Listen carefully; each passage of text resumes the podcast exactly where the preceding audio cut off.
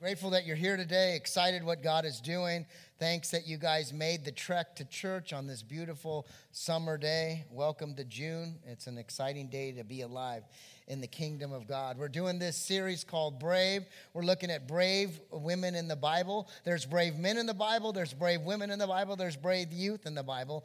The last few weeks and the next 2 weeks, we're talking about some of the brave women in the Bible. Jeremy started off this sermon series with some of the midwife and some of the brave women in Egypt and how they brought Moses into existence and how they were there nurturing so that he can lead them out of Exodus, in that Exodus. And then the week after that, we did the daughters of Zelophehad who went before Moses to challenge them.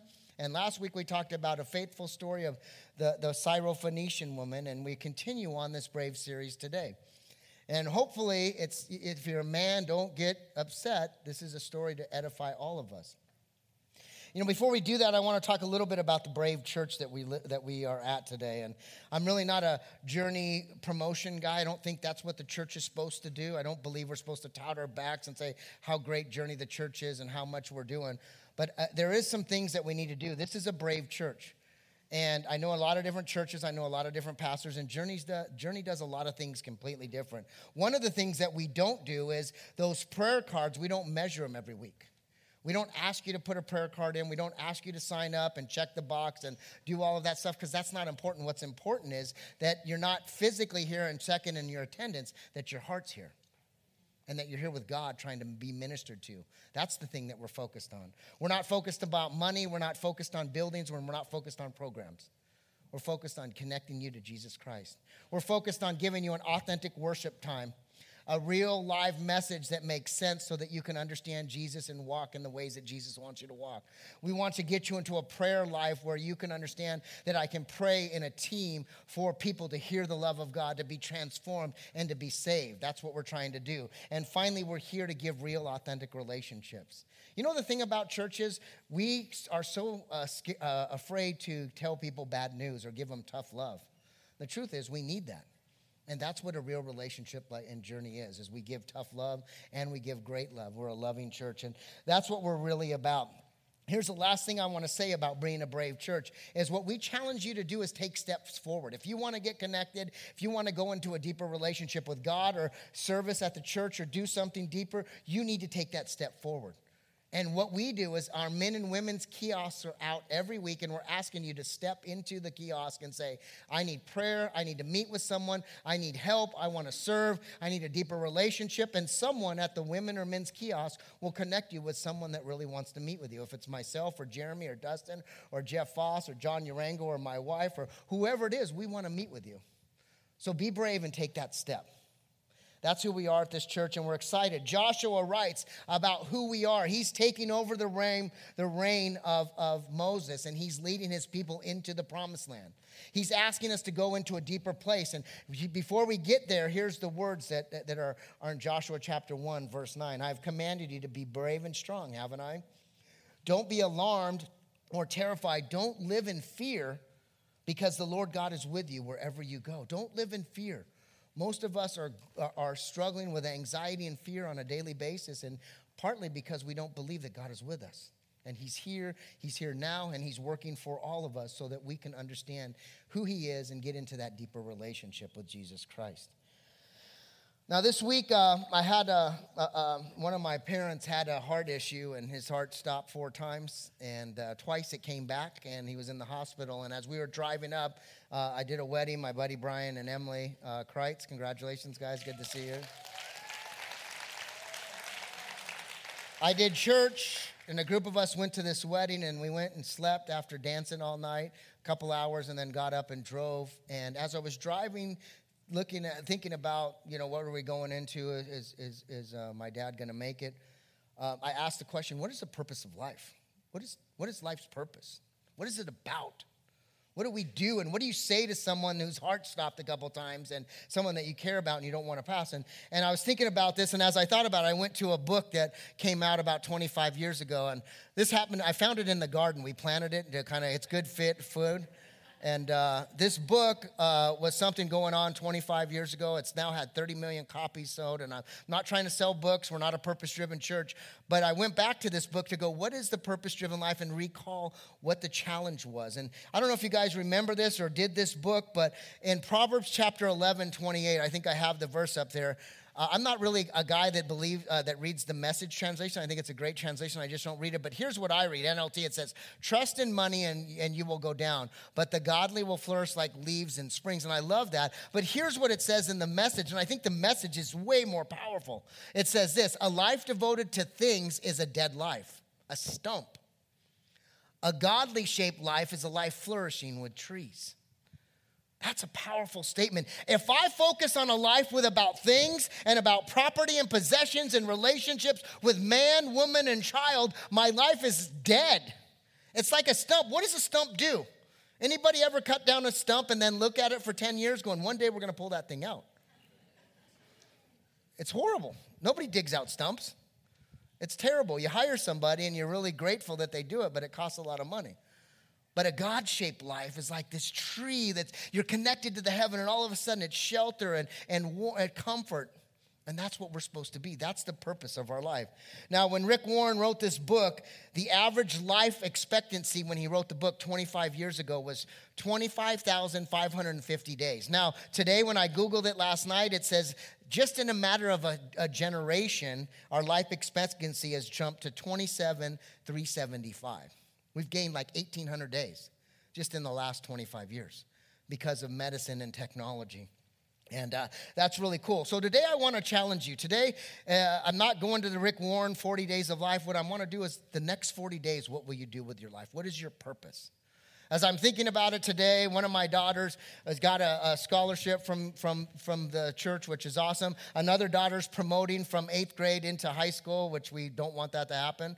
Our little baby. And then today happens to be my other daughter's birthday, who's graduating next week also. So there's a lot of good things happening. And as I look to my daughters and tell this same story, what are you guys going to do the next 40 days? I challenge all of you as well. Our family has looked at 40 days many times in our life, with relationships, with struggles, with attacks, with things at the church. And we've gone through 40-day segments to say, we are going to walk through this together. We're going to pray and ask God to do something within 40 days. And between now and the next 40 days, the next 40 days will actually be our birthday, July 15th. Our church actually started on July 15th, was a Wednesday. July 15th will be 6 weeks from today, and it'll be 40 days. And we're going to ask, what will you do in those next 40 days with the purpose of God? What is the significance? Whenever God wanted to prepare someone for his purpose, he took them through a 40-day trial or a 40-day preparation or transformational thing. Look at this, a journey with purpose. Look at all these people that had the same exact 40-day experience. It says Noah's life was transformed by 40 days in rain. Moses' life was transformed by 40 days on Mount Sinai. The spies were transformed by 40 days in the Promised Land. David was transformed by Goliath's 40-day challenge. Elijah was transformed when God gave him 40 days of strength on a single meal. Man, I need that diet plan. The entire earth of Nineveh was transformed when God gave the people 40 days to change. Jesus was empowered by 40 days of temptation in the wilderness, and the disciples were transformed by 40 days with Jesus after the resurrection. What that means is the significance of 40 days. In psychology, it says it takes 21 days to break a bad habit, smoking or whatever, and it takes 21 days to reaffirm that habit. That comes up to basically 40 days. The Bible, it's the same psychologically as it is in the biblical scripture. So today we're asking, what can you do for the next 40 days to get yourself back on track, or to move beyond a place of fear, or to walk away from something that's holding you back? I want to challenge you and hope at the end of this message that you will take this and take the gifts that God has and, walk in these gifts for the next 40 days and watch God do something spectacular in your life. Today what I want to do is I want to use the book of Esther and talk to you a little bit about the book of Esther. But as we are talking about the book of Esther, obviously it's 10 chapters. We can't go through all of it.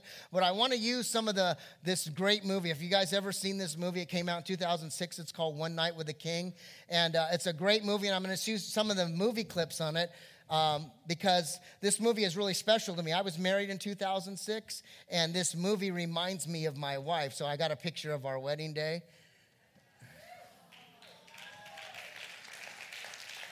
There's my wife hiding right now, running up. And this movie means a lot to me because you can see the similarities, except my wife's way hotter than that other chick.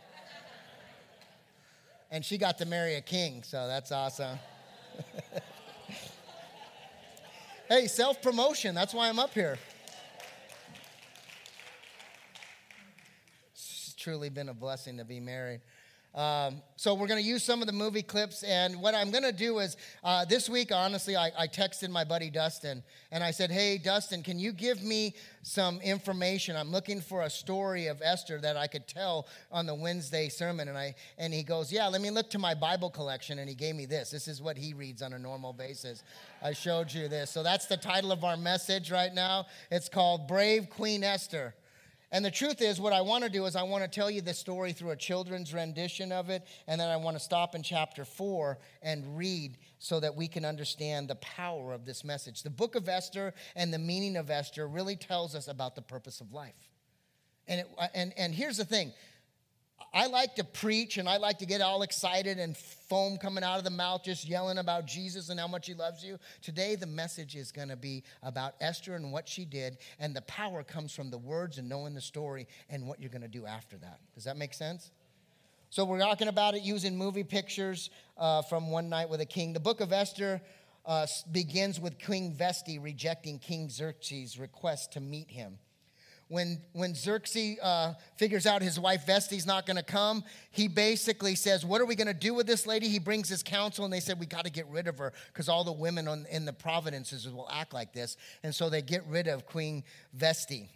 Now, as Xerxes gets rid of his queen, he's now on a search to pick a new queen. And after a long searching process and beauty treatments and preparations of this harem, eventually, Xerxes selects Esther, this young, secretly Jewish woman, to be queen. This is what she looked like. And then there's this queening ceremony where she gets deemed queen. She goes through this long process. And remember, when we think about the purpose of life, there's a long process that's included. Now, here's a little bit of the backstory about who Esther, who she is. She was an orphan who was raised by her cousin Mordecai. His uncle, Mordecai's uncle, Esther's parents were killed, and he took her as his own daughter and raised her to be a godly Jewish woman, made God the center of their life.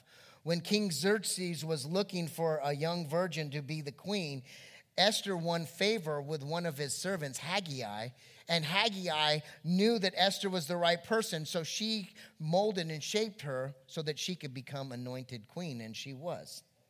Now, Mordecai, as the story goes, Mordecai is now at the gate, and he happens to overhear where these two people are trying to kill King Xerxes. And so he hears this message. He runs to Esther, tells them the plan is thwarted, and as what happens many times in life, Mordecai earns brownie points. That's all he gets, and we'll come to that a little bit later. But he really doesn't get anything beyond just some brownie points, but the king's life is saved. Now, there's an evil character, and as in every movie, and there's an evil character, and his name is Haman. And he was an evil counselor to King Xerxes, and he created treachery in the king's court. When Mordecai refused to bow down to him, this is the type of guy that loved people to bow down when they walk in the streets. You know how there's always a second or third in charge, and they want to walk around and tell you how important they are? They're not the top dog, but they're second or third, and they want respect, and that's what this guy was. He wanted everybody to know, I'm the second and in charge, and when I walk the streets, I want you to bow down. And Mordecai, a faithful, godly man, says, I refuse to bow down to anybody but God. And because of that, Haman got furious, and he engineered a plot to murder all the Jews in Persia. And here's kind of how the scene went. The plot basically involved Haman going to the king and goes, I think we should kill all the Jews in Persia, the Persian Empire. And the king says, all right. That's it. That's a little paraphrase there, I'll tell you guys. Mordecai hears of the plan and sees there's a decree that's sent out to all the provinces and the city of Susa. And he goes and shows this to Esther, and he's crying and wailing at Esther's gate. He can't come in because he's in sackcloth, and he's trying to get a message, and that's kind of where we pick up. So if you're able to stand, let's stand. We're going to read from Esther chapter 4. We stand before God with his word because this is the most powerful element in the world. It's his word. And it speaks directly to our heart. And we're going to read a couple verses, and then we're going to pray. And so Esther has sent a servant out to Mordecai to understand what's going on. And here's what it says. It says, Mordecai told him the whole story, including the exact amount of money Haman had promised to pay the royal treasurer for the destructions of the Jews. Mordecai gave Hathach a copy of the decree issued in Susa that he called for the death of the Jews. He asked Hathach to show it to Esther and explain the situation to her. He asked Hathach to direct her to go to the king and beg for mercy for her people. So Hathach returned to Esther with Mordecai's message. I just want to stop there for a second. I just want to pray. The power of this message is what you're going to do with it. If you're willing and open, ask God and the Holy Spirit to speak to you right now. Ask him to start that 40-day transformation. Ask him to start speaking to you personally. Asking him to bring you and enhance your salvation experience, or let someone in this church experience salvation. So, Father, we come before you and we ask for the power of the gospel to speak, the power of your holy scripture as what it says in the Bible. These are holy words from you. I pray today, wherever we're at and whatever we're struggling with, that your holy word will build in us a relationship with you, so that we can have that beautiful purpose in your life, in our life, with your life, Lord. Bless us today as we hear your word. In Jesus' name, and all God's people said, amen. Go ahead and be seated. So here's the situation. I don't know if you guys have ever, anybody text message here? Wow, you guys are high tech. In my family, I was just looking at Verizon, our account last night. I have 4 girls, and I text more than all of them combined together, because they're into Snapchat and DMs of other mediums, but still. This is like a text message. Mordecai and Esther are texting, and they've got this guy named Hathach, and he's just running these messages. And it's kind of a funny thing. It's really not, it's not really a good form of communication. I was thinking about texting the other day. I'm texting my daughter, come down for dinner, instead of just getting my lazy butt up and going to get her. Honestly, I didn't change. I still texted her, but I thought about it. That's a good thing. Here's this place where they're making these text messages. And so verse 9 says, so Hathach returned to Esther with Mordecai's message. Then Esther told Hathach, go back and relay this message to Mordecai. All the king's officials, even the people in the province, know that anyone who appears before the king in his inner court without being invited is doomed to death unless the king holds out their scepter. Here, she now sees some contention here in the Bible, because now she's saying, listen, if I'm not invited, I have death as part of my journey. It could be part of my life. And that's something that we're going to kind of really dig into in a few minutes. But here's what she says. And the king has not called for me to come to him in 30 days. Now, listen, he's married and he hasn't talked to his wife in 30 days. I do a lot of counseling. This is the first thing. If you're struggling in your relationship, 30 days is too long to go. Here in his situation, 30 days, he hasn't called her. And it's because he's a king, and I'm sure he's got other things going on and probably other women. But here's what it says. So Hathach gave this message to Mordecai. Mordecai then sends a reply to Esther. Don't think for a moment. Now listen, don't think of it as Mordecai. Think of it as your father that you truly respect, that's taking care of you in your darkest moment. And she trusts this man with everything in her, every fiber of her being. That's this message here. This is his response. Don't think for a moment, because you are in the palace, that you will escape when all the other Jews are killed. If you keep quiet at a time like this, deliverance and relief from the Jews will arise from another place, but you and your relatives will die. You know what stands out to me here? When I read the message, I ask questions. And when I read this, I ask questions. And do you realize when God tells you to do something? Do you realize when he says, go talk to that person in Starbucks, or give that person money, or go to that person in church and tell them you're praying for them, or take them out to lunch? When you do it, and you hear from God and you refuse to do it, This tells us God's will is still going to get done. Somebody else is going to be obedient and listen, and it's going to happen, and you're going to end up missing out on the blessings and ultimately die and miss out on what God has for you. The challenge for us is to make God our purpose and our hope and our love so that we can truly make him part of our life. God wants us to, and this becomes the most important part in the book of Esther. Here's what it says. Who knows? This is Mordecai now talking to his beloved daughter, someone that he truly cherishes and someone she cherishes. He says, who knows? Perhaps you are made queen for such a moment like this. Perhaps, Esther, this is what your whole life is about.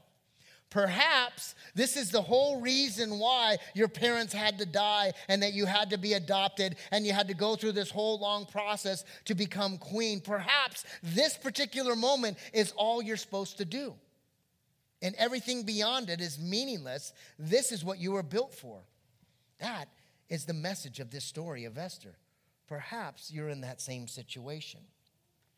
Here's then Esther's reply after she heard this. Now, I hear this and say, perhaps, Jeff, you should be doing this and you should walk through some of the struggles. And I'm like, I'm going to complain. I don't know if that's what God wants to do. I don't know if he wants to kind of react like that. I don't know if that's, is that God really speaking to you? But here's her response. She dearly loves this man. And she says, Esther replies to Mordecai, go and gather all the Jews of Susa and fast for me.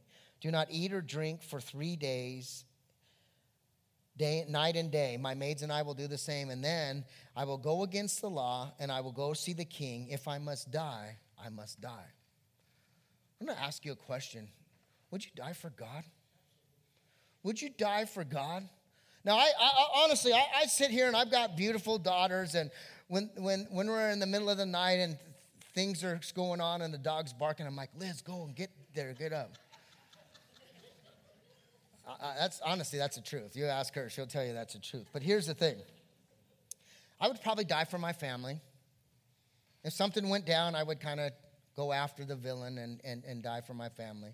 I would probably die for, one or two of you guys out here. I had to look through. This section, I don't know. Nothing over there at all. But would I die for God? We say yes and an amen to that, but really? Would you go into a place, because we don't experience this in the United States. You go to Africa, we go to Jerusalem, and you go into these things, and all of a sudden you're in places where people don't want you there. When you go into places in third world, we say we want that, but here's the thing. She stands up and finally is brave enough to make this decision. If I must die, I must die.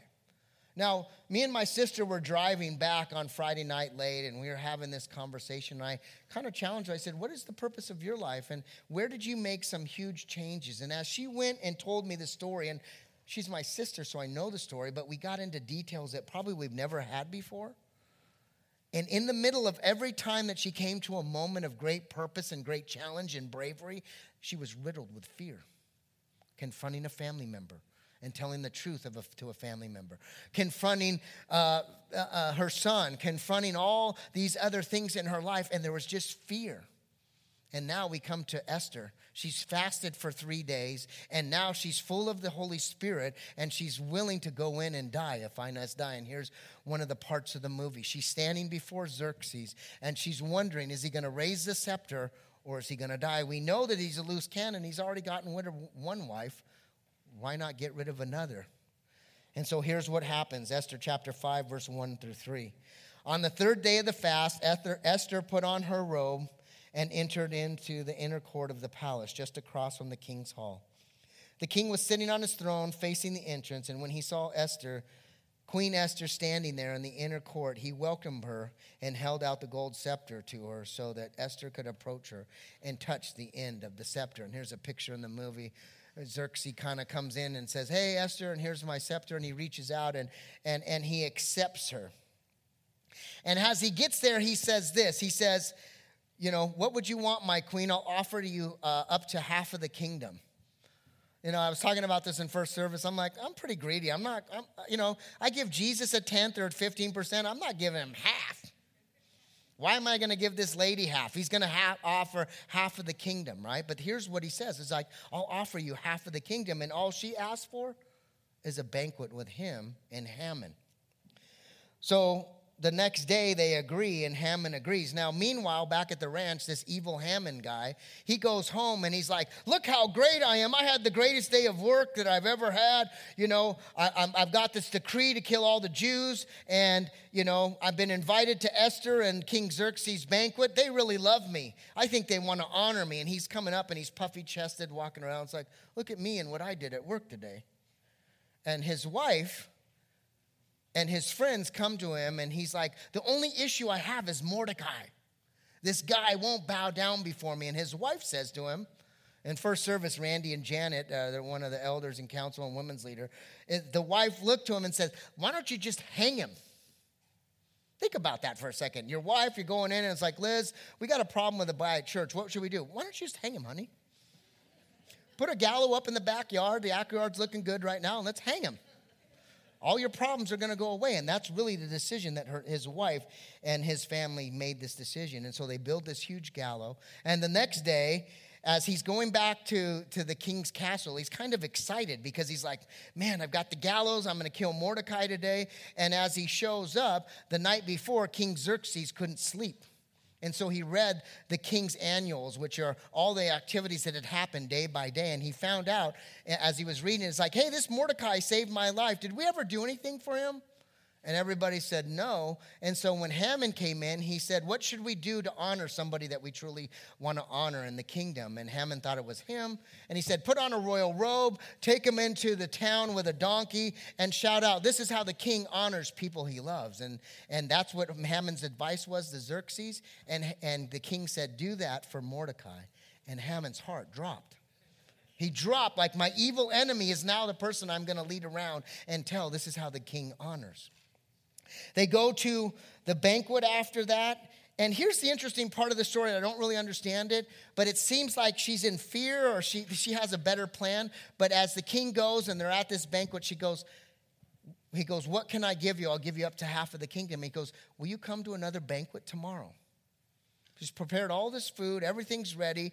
And I don't know. I don't really know what happened here, but all she wants is another day. And the next day, they show up, and they're in this banquet. And finally, Queen Esther says to him, she goes, honey, King Xerxes, somebody wants to kill me and my people. And he says, who is it? And he says, it's Haman. He's got a decree against all the Jews. And the king went off and ended up hanging Haman from the gallows. They're in this beautiful banquet, and all of a sudden, Haman is now the evil one. Now, when the king makes a rule, it's kind of like when we have a bill in Congress. You can't just get rid of it and say, hey, that bill's null and void. He has to make another decree, and his second decree was that the Jewish people in Persia could fight anybody that wanted to fight them. And so that was the decree, and here's kind of the end of the story.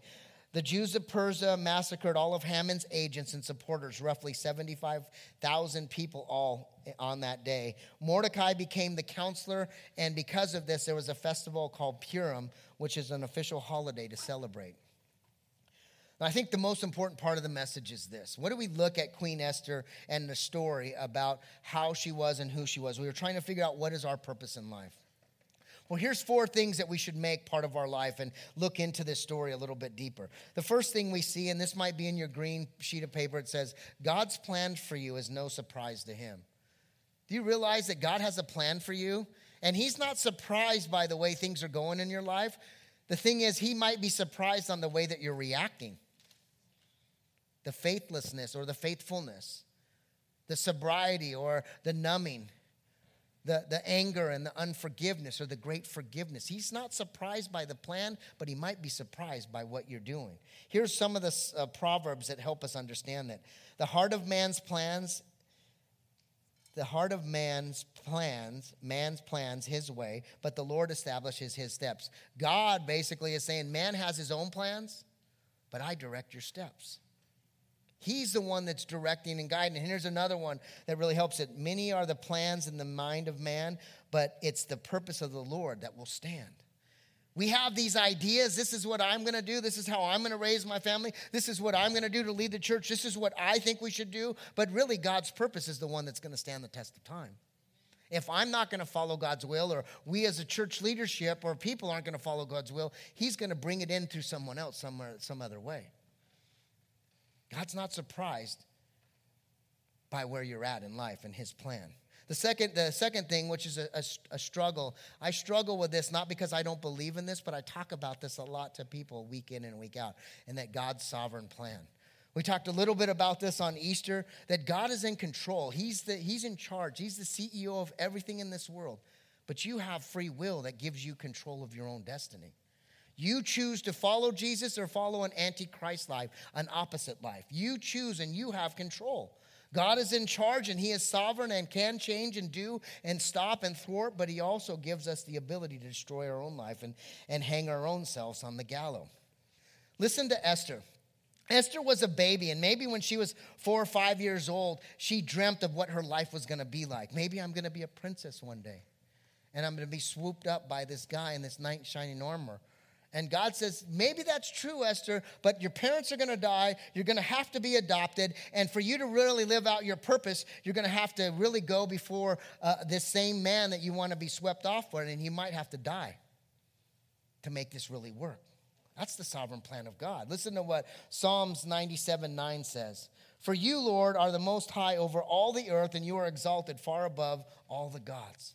God is sovereign, and he's above any god that any man has ever made, and he's above all the earth, and he's above all the gods, and he's above all the heavens and earth. He's in charge of everything. He's got this plan, and our job is to connect to that plan so that we can live out that full purpose. The third part is this, that God is always working behind the scenes. You know, to make a church happen, you know how many people it takes? We did a volunteer thing a couple of weeks ago, and we had 150 people that volunteer at this church.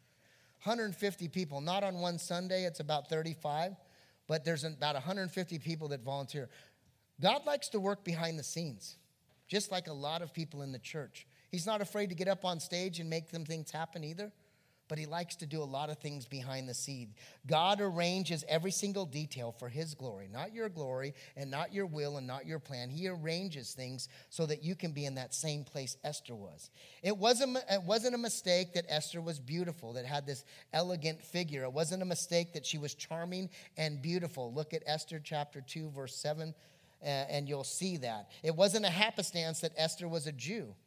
Really, that was God's plan. All of that had to be part of the plan to save his people.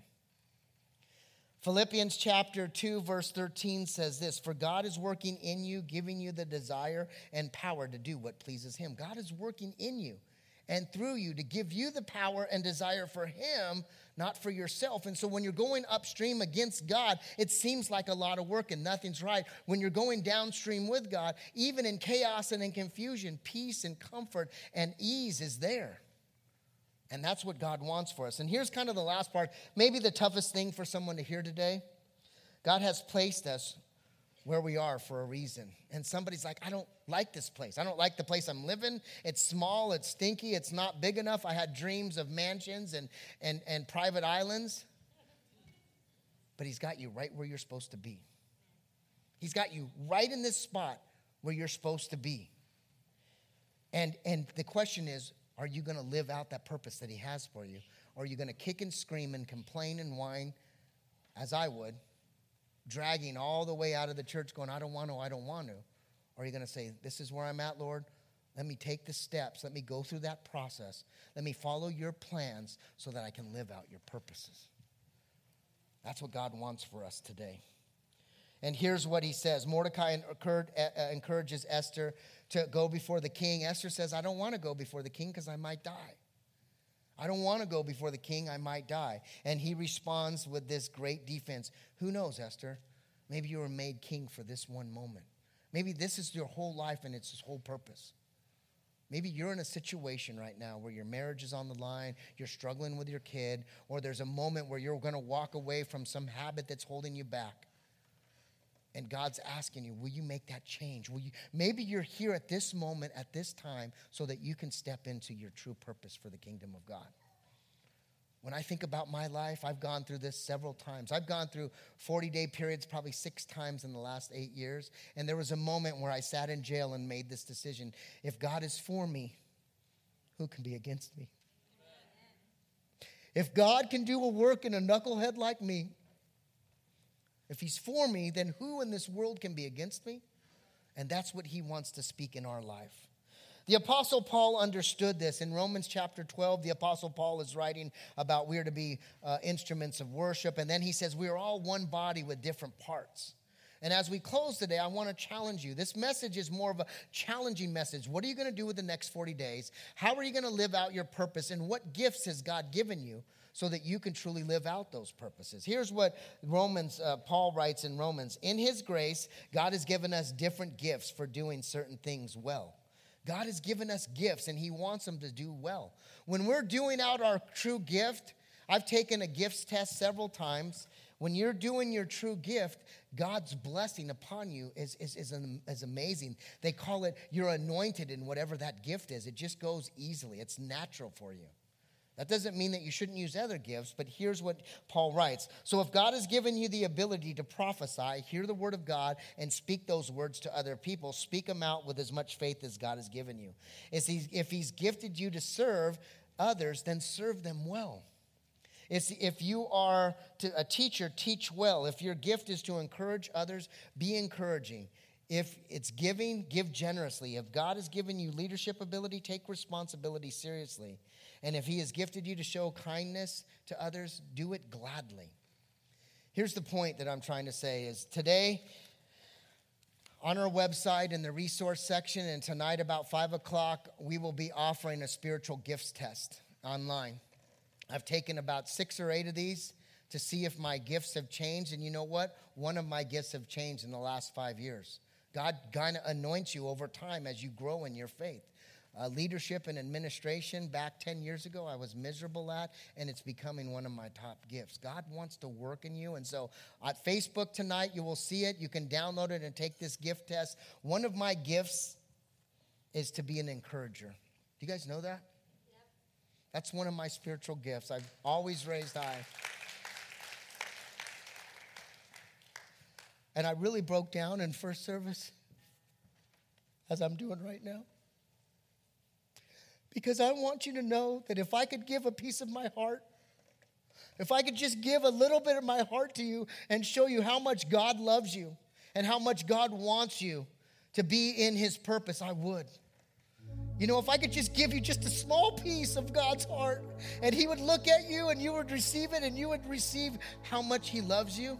It's not how much I think he loves you, it's how much he loves you. If I could just give you a piece of my heart and give it to everybody in this church, and you could receive that. I might not have a heart at the end of the message, but it would be worth it. Because God is here, and he's loving you, and he's challenging you, live for my purpose, live in my gifts.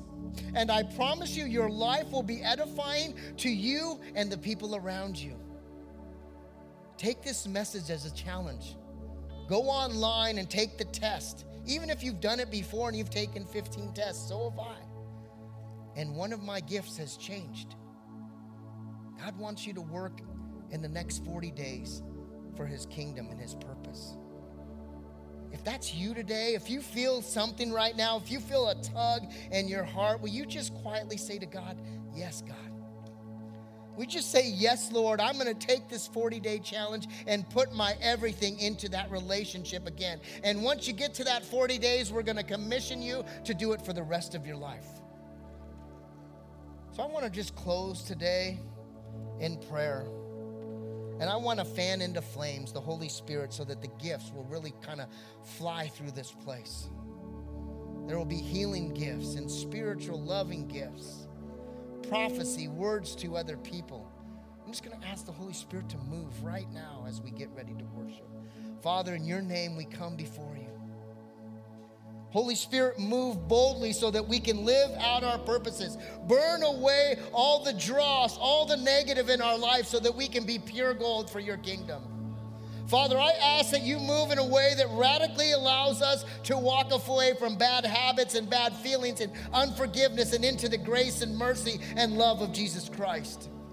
Lord, I ask if there's someone here today that doesn't know Jesus, that needs a new relationship, that wants to live in your purpose now and forever, and they want to walk away from their old, that they will rise up and stand for the glory of God and receive him as a new saint in the kingdom of God. If that's you today, repeat a prayer of salvation so that you can be in the kingdom, the greatest kingdom of all time, on the winningest team of all time. If that's you, repeat after me. Father, forgive me for my sins.